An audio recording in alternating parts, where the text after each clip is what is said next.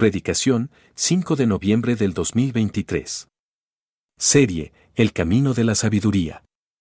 Título, Instrucción para el Creyente. Cita, Proverbios, capítulo 3. Versículos 1 al 12. 10 de la mañana les hemos insistido hasta el cansancio. Vénganse, existe algo que se llama fundamentos. ¿no? Y les hemos tratado de decir eh, que los fundamentos pensábamos que eran para las personas nuevas, ¿no? Para las personas que tenían poquito tiempo de estar viniendo a la iglesia, porque es necesario que conozcan esas cosas. Pero nos dimos cuenta que no, que es como que los que necesitamos recordar los fundamentos, realmente somos quienes? Los ruquitos en la fe. Yo me di cuenta que ya estoy ruquito en la fe. Aunque tengo, ya no les voy a decir cuántos tengo, ya se imaginarán. Pero yo crecí en la iglesia. Crecí en la iglesia, ¿no? Y, y, desde hace mucho tiempo he escuchado muchas veces, muchas prédicas y mucha doctrina y todo eso, pero no sabes cómo es lo primero que se te olvida. Es lo primerito. Y no sabes que eso es lo único que te va a ayudar a construir bien. Lo hemos hablado, los cimientos, cuando tú haces unos cimientos en tu casita, sabes, según la orden del cimiento, cómo es que vas a construir bien. Yo ya me lancé, Lau, y ahí estás esperando. Si alguien no trae Biblia, ahí está Lau, está Val. Si alguien quiere una Biblia, levante su manita. Somos nervios, hermanos.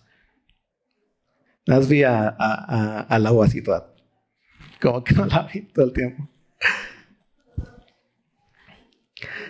Entonces los fundamentos a los que comienzan, que tienen claro qué es lo que van a construir y por eso están cimentando la forma que están cimentando, o bueno, fundamentando la forma que están haciendo las columnas y lo que va abajo, saben por qué van a hacer así las cosas porque tienen ya la idea de cómo va a quedar su casa, ¿no? Pero pasan los años y tal vez se te olvida cómo estaba abajo y quieres hacer otro cuarto. ¿Y qué pasa? Pues no, les ha pasado que de repente escuchan, no, es que no puedes quitar este porque este es un muro de carga. Y si lo quitas, ¿qué va a pasar? Se va a caer. No, pero es que yo quiero que se vea bonito aquí. No, pero no, aunque quieras quitar un muro así, no lo puedes quitar porque ¿qué va a ocurrir? Se va a caer. Y aunque tú sabías al momento de construir la primera vez la casa que es un muro de carga, después ya con los años piensas que no pasa nada. ¿Y qué haces? Vamos a construirle, vamos a meter aquí un peldaño. Pero de que queda lo que quiero, queda. Y que estamos ahí construyendo fuera de los fundamentos, de lo que nos guía. Por eso los fundamentos son para los hermanos que ya estamos ruquitos en la fe. Porque se nos olvidó. O porque tal vez ya queremos construir algo más. Porque pensamos que ya no la sabemos de todas, todas. Ya somos Juan Camaney del Evangelio. Y ya sabemos cómo hacerle en todas las situaciones y todas las cosas que vivimos. ¿Y qué crees? Así no funciona el Evangelio. Dios ha dejado unos fundamentos para seguir así hasta el final. Y ten cuidado porque cada vez que tú vas construyendo, con los fundamentos ya están, el que construye en fundamentos comienza a hacer cosas de paja, ¿no? Según, no conforme al fundamento que es Cristo, ¿qué va a ocurrir? Va a venir la prueba y ¿qué va a pasar? Va a destruir todo. ¿Y qué van a quedar al final? Los fundamentos. ¿Y qué vas a tener que hacer? Reconstruir. ¿Desde dónde? Desde los fundamentos. Por eso es muy importante el fundamento para tu vida. Y lo que nosotros estamos haciendo dentro de la iglesia los, los sábados los domingos a las 10 de la mañana es que estamos dejando los fundamentos claros. Entonces estamos caminando con tres temporadas de fundamentos. Fundamentos doctrina, que es las coordenadas que Dios nos dejó para saber qué es lo que Dios quiere, cuál es su voluntad, fundamentos doctrina. Segundo, que es la temporada que ahorita estamos y lo que les voy a hacer un pequeño resumen de lo que llevamos hasta la fecha, que es fundamentos economía. Y tú vas a pensar, ah, me van a hablar de dinero. No, no, no. Es qué es la iglesia y qué es lo que hace la iglesia en este mundo. Cómo administra su tiempo la iglesia, cómo, cómo tiene sus recursos la iglesia, en dónde se encuentran los recursos de la iglesia. ¿Sí? Esa es temporada 2 que estamos viendo. Ahorita ya vamos en, en la clase, hoy fue la clase 3, faltan cinco clases para terminar la temporada 2. Y la temporada 3 es fundamento, fundamentos política. Y tú dirás, ¿eso qué? ¿Nos van a hablar de los partidos políticos? No. Te vamos a hablar de qué es la iglesia entendiéndose a sí misma ya con los recursos que tiene, el poder que tiene, y entonces cómo la iglesia se relaciona ¿dónde? Con el mundo. ¿Sí? Pero la iglesia no se puede relacionar de una forma madura con el mundo si no entiende quién es y cómo actúa en el poder del Espíritu Santo. ¿Sí? Entonces lo que vamos a ver hoy en Romanos 12, a ver tu Biblia en Romanos 12, vamos a ver una especie de resumen de lo que llevamos hasta este momento en Fundamentos 2, que es Fundamentos Economía, que básicamente es ¿qué es la iglesia? Básicamente es eso. ¿Y cómo funciona? Vamos. Primer punto, y lo primero que vimos en sus hojitas que les dieron, viene la, la parte de notas en el sermón de las cosas que Moisés iba a enseñarnos. Si quieren ahí, táchenlo. Las siguientes semanas van a poner la misma, ¿no? Y pongan ahí lo que vamos a, a ver hoy, ¿vale? Entonces, primer punto, que fue lo primero que vimos en Fundamentos 1, es, se llamó vida. Vida. ¿Qué significa esto de la vida? ¿Por qué alguien puede trabajar? Un, ser vivo, ¿qué hace? Bueno, un humano que está vivo, ¿qué hace? Hace cosas. ¿Sí? Ese es el principio de todo. Un ser humano muerto. ¿Cuántos de ustedes ven a un muerto? No sé, no quiero que vean muchos muertos, ¿no? Pero imagínenselo, se ven a un muerto. ¿Y cuántos de ustedes esperan? A ver, ¿a qué hora se levanta? No, ¿qué haces? Bueno, ya no va a poder. Eso es la muerte. Una completa imposibilidad. ¿Vale? La iglesia necesita primero vida. ¿Sí? Vamos, capítulo 12 de Romanos. Ve lo que dice versículo 1. Así que, hermanos, os ruego por las misericordias de Dios, que presentéis vuestros cuerpos en sacrificio, ¿qué dice? Vivo, santo, agradable a Dios, que es vuestro culto racional. La vida de la iglesia, velo, medítalo, guárdalo en tu corazón. La vida de la iglesia comienza cuando Cristo resucita. Date cuenta de eso. Cristo vino a este mundo, pagó nuestros pecados, murió y al tercer día, ¿qué ocurrió? ¿Eso qué significa? Que venció a la muerte. Y entonces Cristo resucitó y está vivo. Hoy Cristo vive. Cristo no es una idea bonita filosófica. Cristo es alguien que murió y resucitó. Y después que nos dijo Cristo, yo me voy, ¿no? Pero que les enviaré un qué? Un ayudador, un consolador. ¿Quién es quién? El Espíritu Santo. ¿Para qué? Para que sean iglesia. ¿Qué pasó en el Pentecostés? ¿Te acuerdas? Estaban todos unánimes, juntos ahí, orando, pero estaban esperando una cosa. ¿Qué era lo que esperaban? Que el Espíritu Santo viniera. Cristo no había ascendido, ascendió, estuvieron esperando y entonces el Espíritu Santo vino a dónde? A la iglesia. ¿Sí? A todos aquellos que habían puesto su fe en quién o que habían obedecido a la fe, ¿no? Que habían obedecido a quién? A Cristo Jesús. Todos ellos, ¿qué ocurrió? En ese momento se crea la iglesia. Y entonces viene el Espíritu Santo y se posa sobre el cuerpo de quién? De Cristo, que es la iglesia. ¿Sí? Entonces, quédate con eso. Por eso tú, el cristiano o la iglesia, todo el tiempo debe de estar pensando una sola cosa, que presentar tu cuerpo, el cuerpo de cada uno de ustedes, ¿en quién? En sacrificio vivo. ¿Y qué es un sacrificio vivo? Ya se los he platicado, ya se lo saben. Un sacrificio, ¿cuál es su definición? Muerte. ¿Cuál es su esencia del sacrificio? Muerte. Para que algo sea sacrificio, debió haber, debió de haber muerto. Para que algo sea un sacrificio vivo, ¿qué debe de haber ocurrido? Haber muerto y haber qué? Resucitado. Y eso es, Cristo es el único sacrificio vivo. Y la iglesia es que el cuerpo de Cristo, de quien la cabeza es quien? Cristo mismo. ¿Sí? Entonces la iglesia es en este mundo un sacrificio vivo. ¿Qué?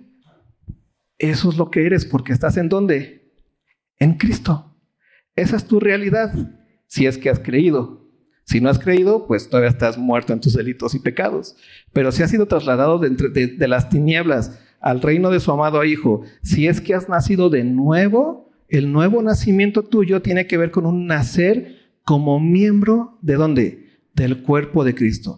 Pero eso tú lo debes de tener bien claro siempre.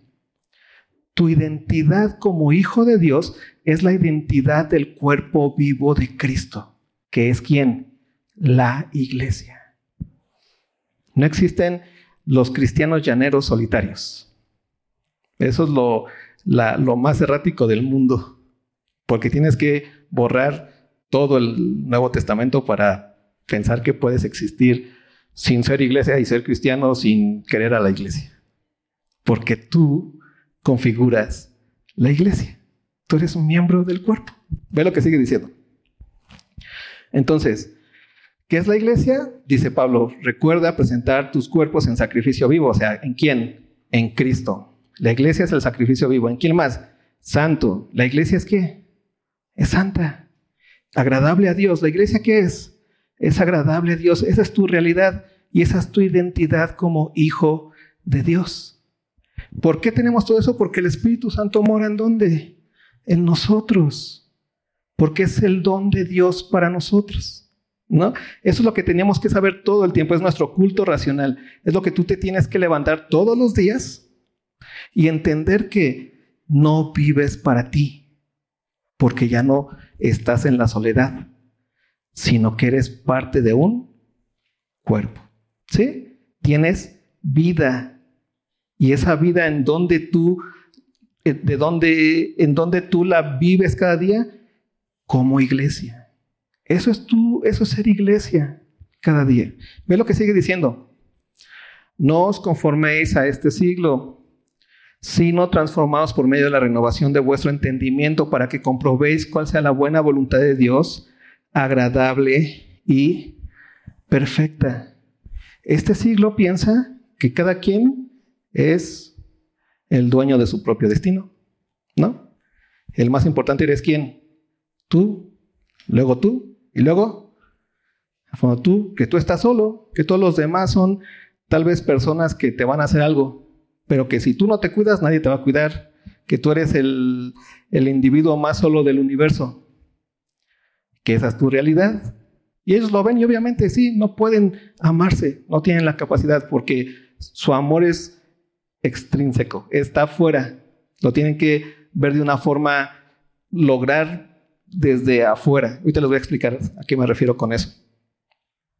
Pero tú como iglesia necesitas cambiar ese chip. No es que te transformes en ese momento, sino que cambies ese chip y te veas bien.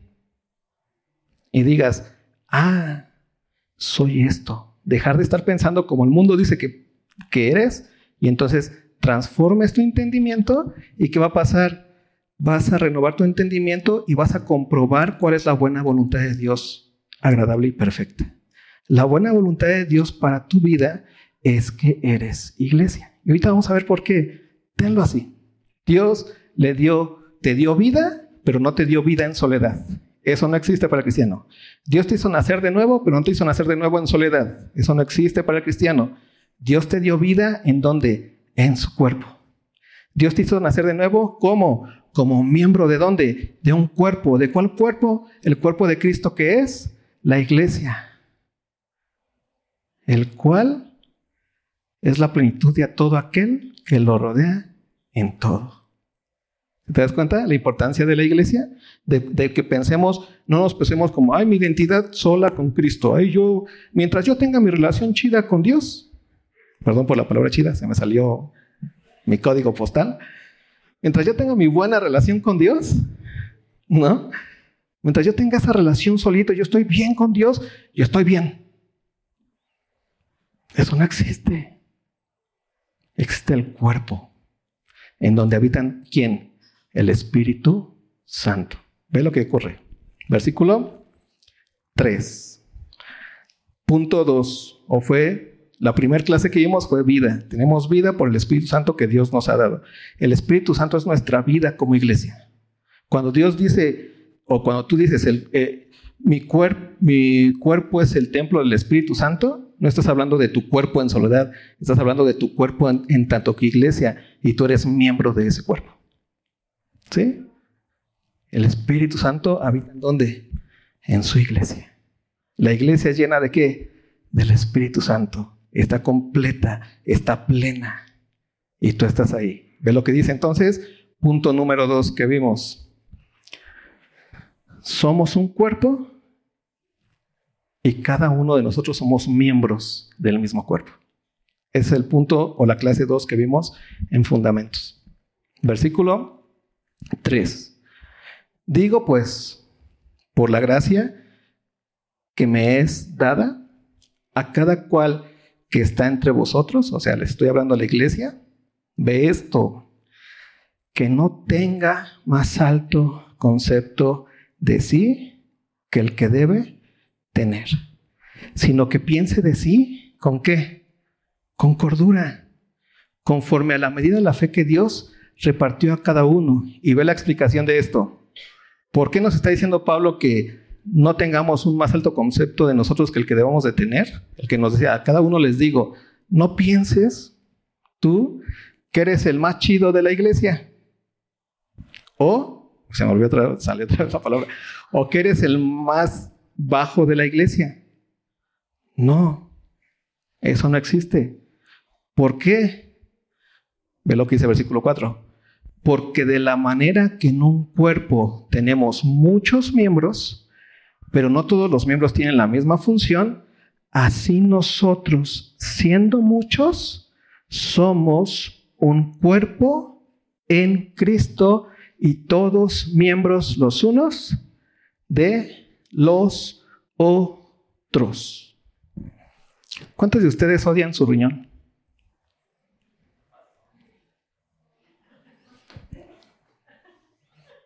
Le echaste hasta piedritas, hermano. ¿Cuántos de ustedes odian su mano?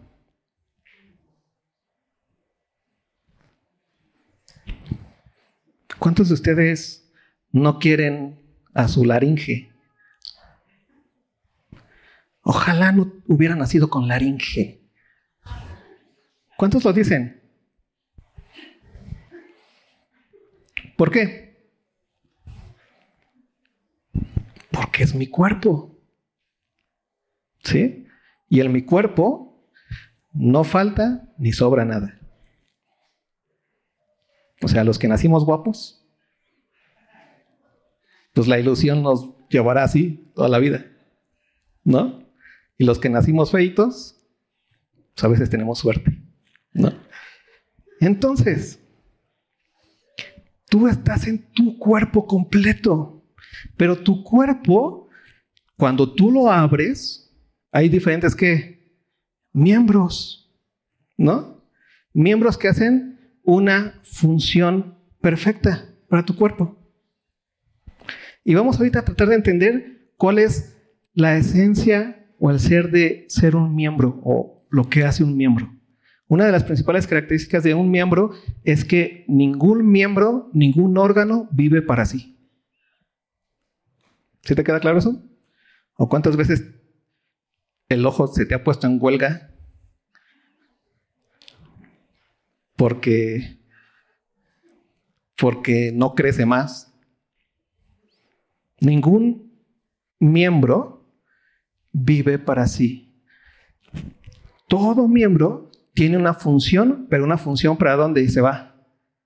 Para otro miembro. ¿Sí? Es como el árbol. Ningún árbol da fruto y lo ves comiéndose el fruto. ¿O cuántos has visto eso? No sé si, existan árboles vegetarianos o frutíferos. No hay. Pero dan fruto. ¿Para quién? Para otro. Un miembro del cuerpo también solamente funciona para qué? Para otro. Si tú cortas el miembro del cuerpo, dile a ver, haz la función. ¿Qué pasa con el miembro? Se muere. ¿No? No tiene sentido. Entonces, el primer punto que tú debes entender en el aspecto de saber que eres miembro del cuerpo de Cristo es, primer punto, saber que no vives para ti dentro del cuerpo de Cristo. ¿Vives para quién? Para otro. Y segundo punto importante del miembro que es lo que más nos duele y lo que de repente con lo que más nos cuesta luchar. Porque ya estamos bien acostumbrados a pensar que aquel asunto es mi relación mía con Dios dependes de otro miembro también para ser edificado. Ese es el cuerpo. Porque un miembro, la visión, requiere que toda la maquinaria de quién? De un chorro de otros miembros. Caminar, no solamente el piecito está ahí para sostener, sino requiere que, que, la, que funcionen un chorro de otras cosas para que lleve a cabo su función y para que sirva. Si no, ¿qué va a ocurrir? Se va a morir. Y entonces el cuerpo de Cristo necesita entender de una forma completa que hemos nacido en el cuerpo, en la iglesia, para edificar. ¿Y para qué? Para ser edificado. Para amar. ¿Y para qué?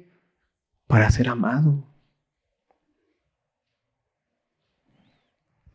Y eso es el cuerpo de Cristo y no te lo puedes zafar. No puedes. No, es que yo me edifico solito en mi casa, hermano. Ahí yo estoy chido. Otra vez. Yo estoy bien, aunque cambiar mi mente.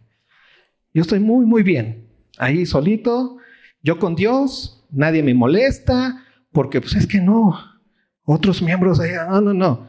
Mi, mi edificación viene directa. O sea, yo soy el miembro más padre del universo. Todos los demás sí necesitan, porque es el cuerpo, pero yo soy un cuerpo aparte. No existe eso. Tu edificación real es en la iglesia a través de qué? De otros miembros.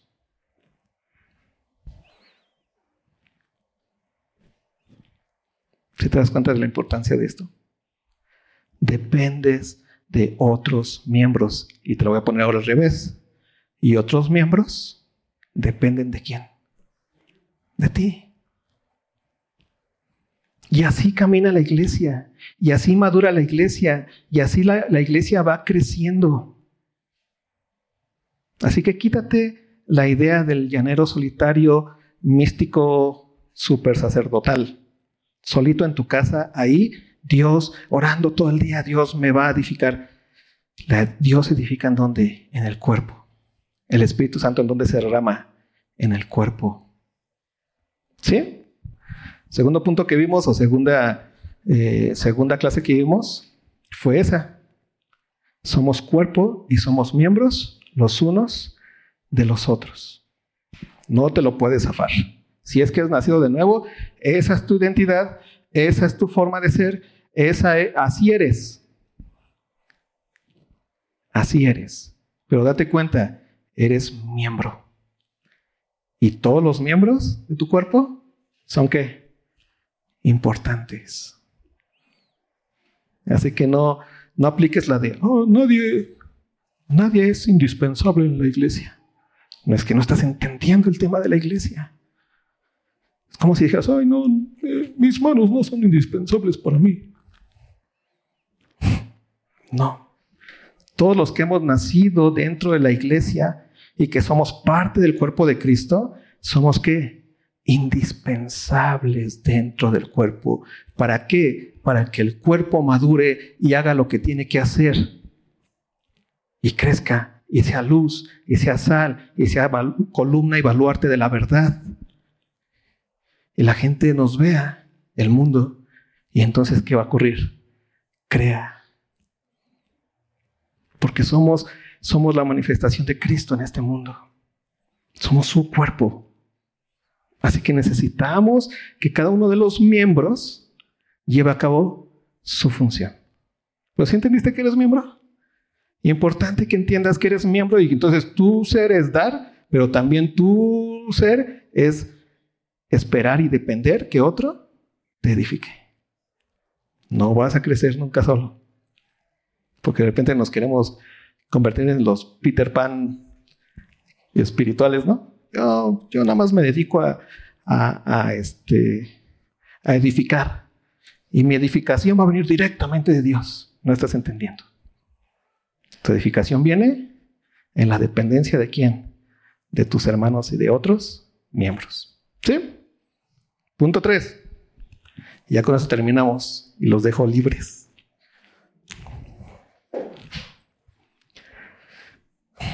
Ya entendimos que tenemos vida espiritual en Cristo Jesús. Somos iglesia. Esa es tu identidad. No hay otra forma.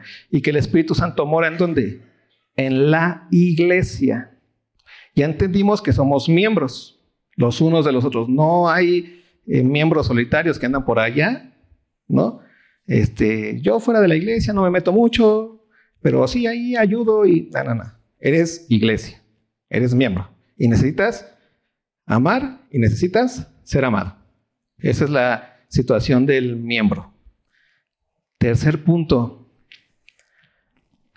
¿Qué soy o qué miembro soy dentro del cuerpo de Cristo? Ve lo que dice Pablo.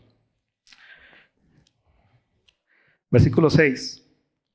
De manera que, teniendo diferentes dones, según la gracia que nos es dada, si el de profecía, úsese conforme a la medida de la fe. O si de servicio, en servir. O el que enseña, en la enseñanza. El que exhorta, en la exhortación. El que reparte, con liberalidad. El que preside, con solicitud. El que hace misericordia, con alegría. Y entonces Dios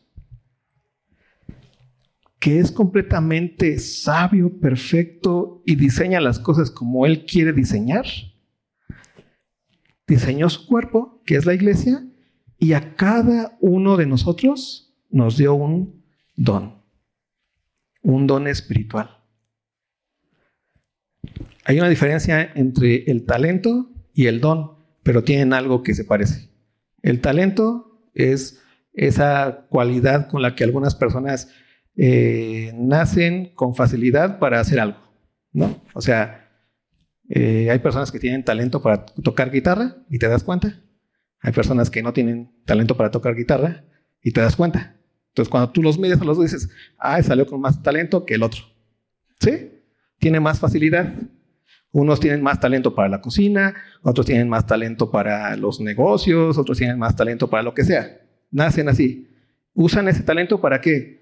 para llevar a cabo una obra, ¿no? Messi tiene talento para qué?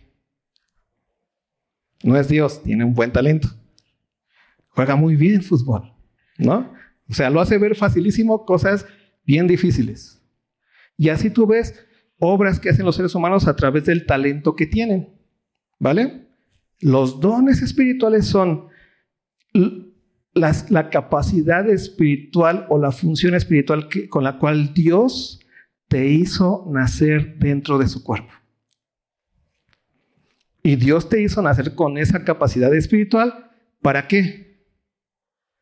Para que funciones. Es lo que vas a hacer. Y eso va a traer edificación a quién?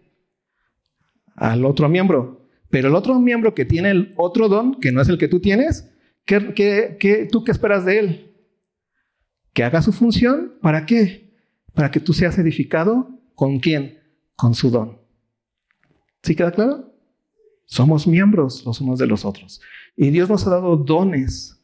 Y tú tienes un don espiritual, un don espiritual dentro de la iglesia que necesita ser usado, porque esa es la función nueva que Dios te ha dado dentro de la iglesia.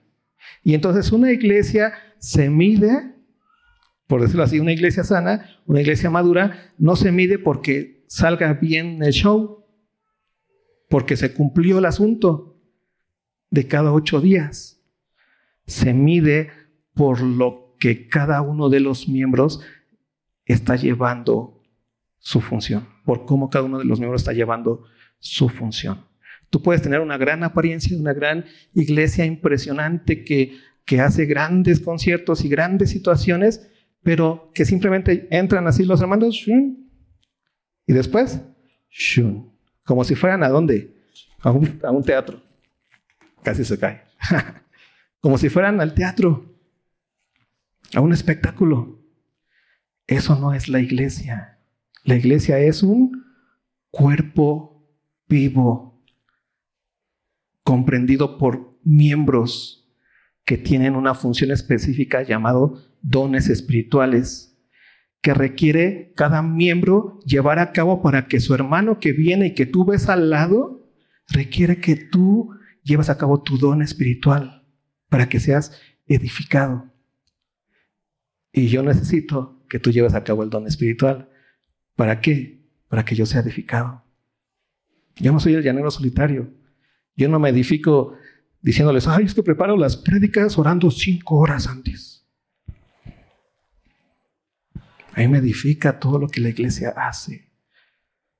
Y cada vez que vamos madurando vamos a poder edificar más y más y más y más y más. Y ve cuáles son esos dones.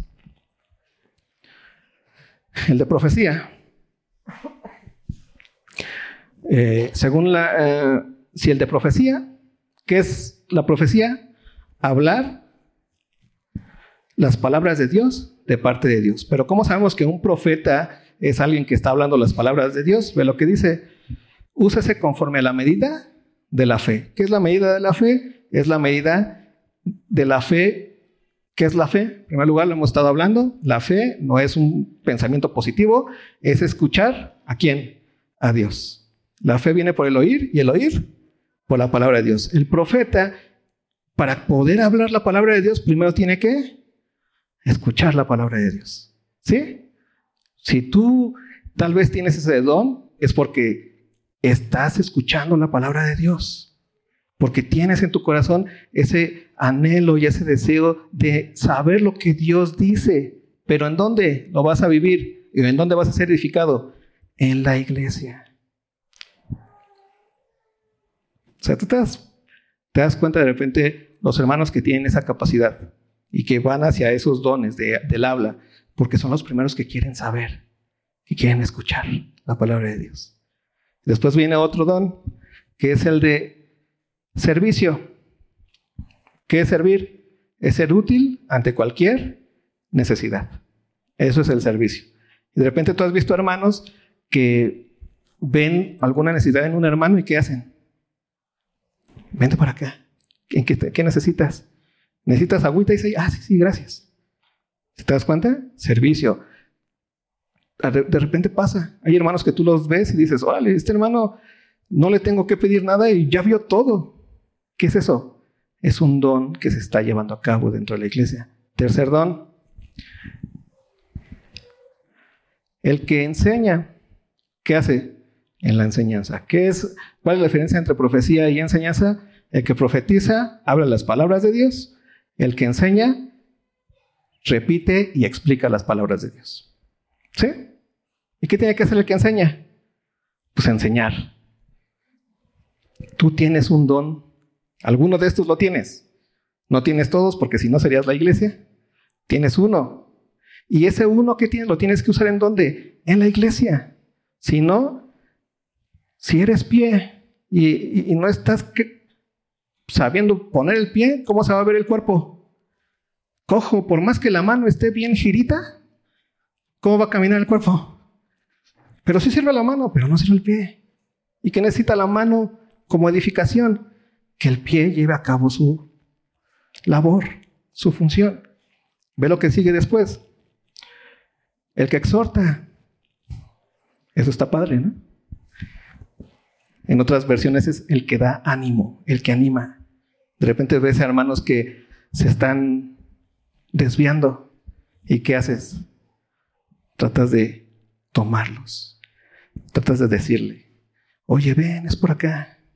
Caminemos juntos, mira. No, por allá te va a ir mal. Vente para acá. Ese es otro don importante dentro de la iglesia. Ve lo que sigue después. El que reparte, el que da con liberalidad. Y es una de las cosas más hermosas. Porque el cuerpo de Cristo también está hecho para cuidarnos los unos a los otros en las necesidades básicas que tenemos. Por eso podemos depender los unos de nosotros decir, oye hermano, tengo este problema. Y podemos depender los unos de los otros porque tenemos esa capacidad de amarnos. Y ve lo que termina diciendo. El que preside con solicitud es el que dirige, ¿no? El que dice, a ver, vamos a hacer esto, aquí, allá, la, la. El que tienes, ¿has visto hermanos con esos dones? Hazlo con solicitud. El que hace misericordia con alegría. Y me gusta mucho este, este parte, este don, porque ese hermano es aquel que, ante las tensiones que de repente se dan dentro de la iglesia, es la válvula de escape de esas tensiones. Porque la misericordia es darle a aquel lo que no se merece para nada.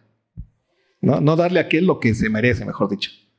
Por ejemplo, si tú vas caminando y ves a un vagabundo ahí y entonces tienes empatía porque hace frío y dices, oye, te doy mi, mi, este, mi, mi suéter. Lo que tuviste ahí no fue misericordia aún, es empatía, porque sientes el mismo frío que él y vas y le pones tu suéter.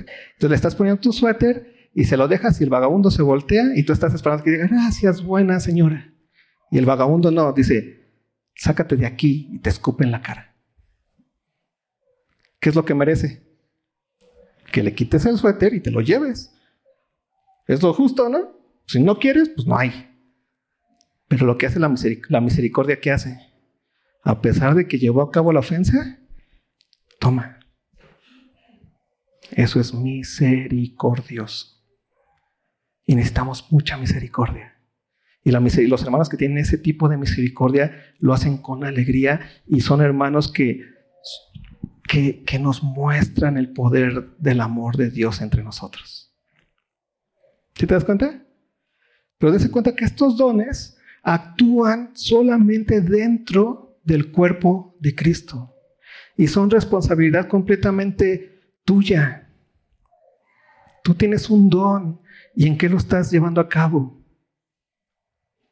¿O piensas que Dios Dios da vacaciones de dones o qué onda? te jubila de los dones. Yo ya serví mucho, hermano, yo ya. Hijo, es la iglesia. Es la iglesia. Dios te ha dado un don. Y es la forma en la que Dios trabaja dentro de la iglesia. Recuerda, tienes vida en Cristo, pero tener vida en Cristo significa que has nacido dando dentro del cuerpo de Cristo en donde Dios ha depositado su Espíritu, el Espíritu Santo. Segundo punto, no tengas más alto concepto de ti. No, yo, yo con esos miembros no. No, no, no. Tú eres un miembro que tienes una función clara y que también dependes absolutamente de otros miembros. Y tercer punto, Dios te ha dado un don. Un don que Dios te ha dado para que lo lleves a cabo y edifiques a otros. Porque también Dios les ha dado dones a otros para que te edifiquen a ti. Y así el cuerpo con la vida de Cristo, a través de ser miembros y a través de los dones espirituales, va edificando y va edificando y nos vamos madurando y podemos comprender lo que somos en este mundo. Por eso se los vuelvo a decir. Aunque de repente te hace, no, pero ya no digas así porque no van a dar. La iglesia no necesita tu dinero. La, iglesia necesita tu función para ser una iglesia madura, que crezca y que muestre quién es Cristo. Necesita que tú lleves a cabo lo que Dios te dio a ti, porque Dios te dio un don. Si no lo haces, la iglesia, por más Lamborghinis que tenga, va a estar coja todo el tiempo. Y así que la responsabilidad del, crecimiento de la iglesia no se encuentra en el staff, no sé ni de dónde salió esa palabra, pero no, se encuentra en dónde? En cada uno de los miembros que son parte de la iglesia de Cristo. Es tu responsabilidad que Isaí madure. Es mi responsabilidad que Nico madure. Es responsabilidad de Nico que José Luis madure. Y no te lo puedes quitar porque eso es pensar o tener un más alto concepto de ti que el que debes de tener. Y Dios te ha dado un don y lo, vas, lo tienes que usar. Porque si no lo usas, se va a qué? A dañar los otros que están esperando que tú hagas eso. Y entonces de tanto estar recargando la pie, el pie en el talón, porque no sirve la planta, ¿qué va a pasar? se va a destruir después el talón y después qué más. Y todo se viene abajo. Necesitamos ser una iglesia madura, hermanos. Y la iglesia no se ve en la apariencia de cuántos vinieron, de qué bonito se ve todo. Se ven cómo tú y yo nos relacionamos en amor para edificarnos y para dejarnos ser edificados. ¿Sí? Ahí se encuentra la riqueza de la iglesia. Así que esto fue la introducción. Pasen jóvenes. Fue la introducción, o mejor dicho, les hice el resumen de lo que llevamos en fundamentos. Vengan a las 10 de la mañana. Yo sé que tiene un chorro de cosas que hacer. Yo lo sé, que es domingo, pero vengan, les va a hacer bien. Vamos a terminar viendo en, en esta parte de fundamentos cómo, cómo saber qué don tienes. Ven, es importante. Oramos. Señor, gracias por tu palabra. Gracias por tu amor. Gracias porque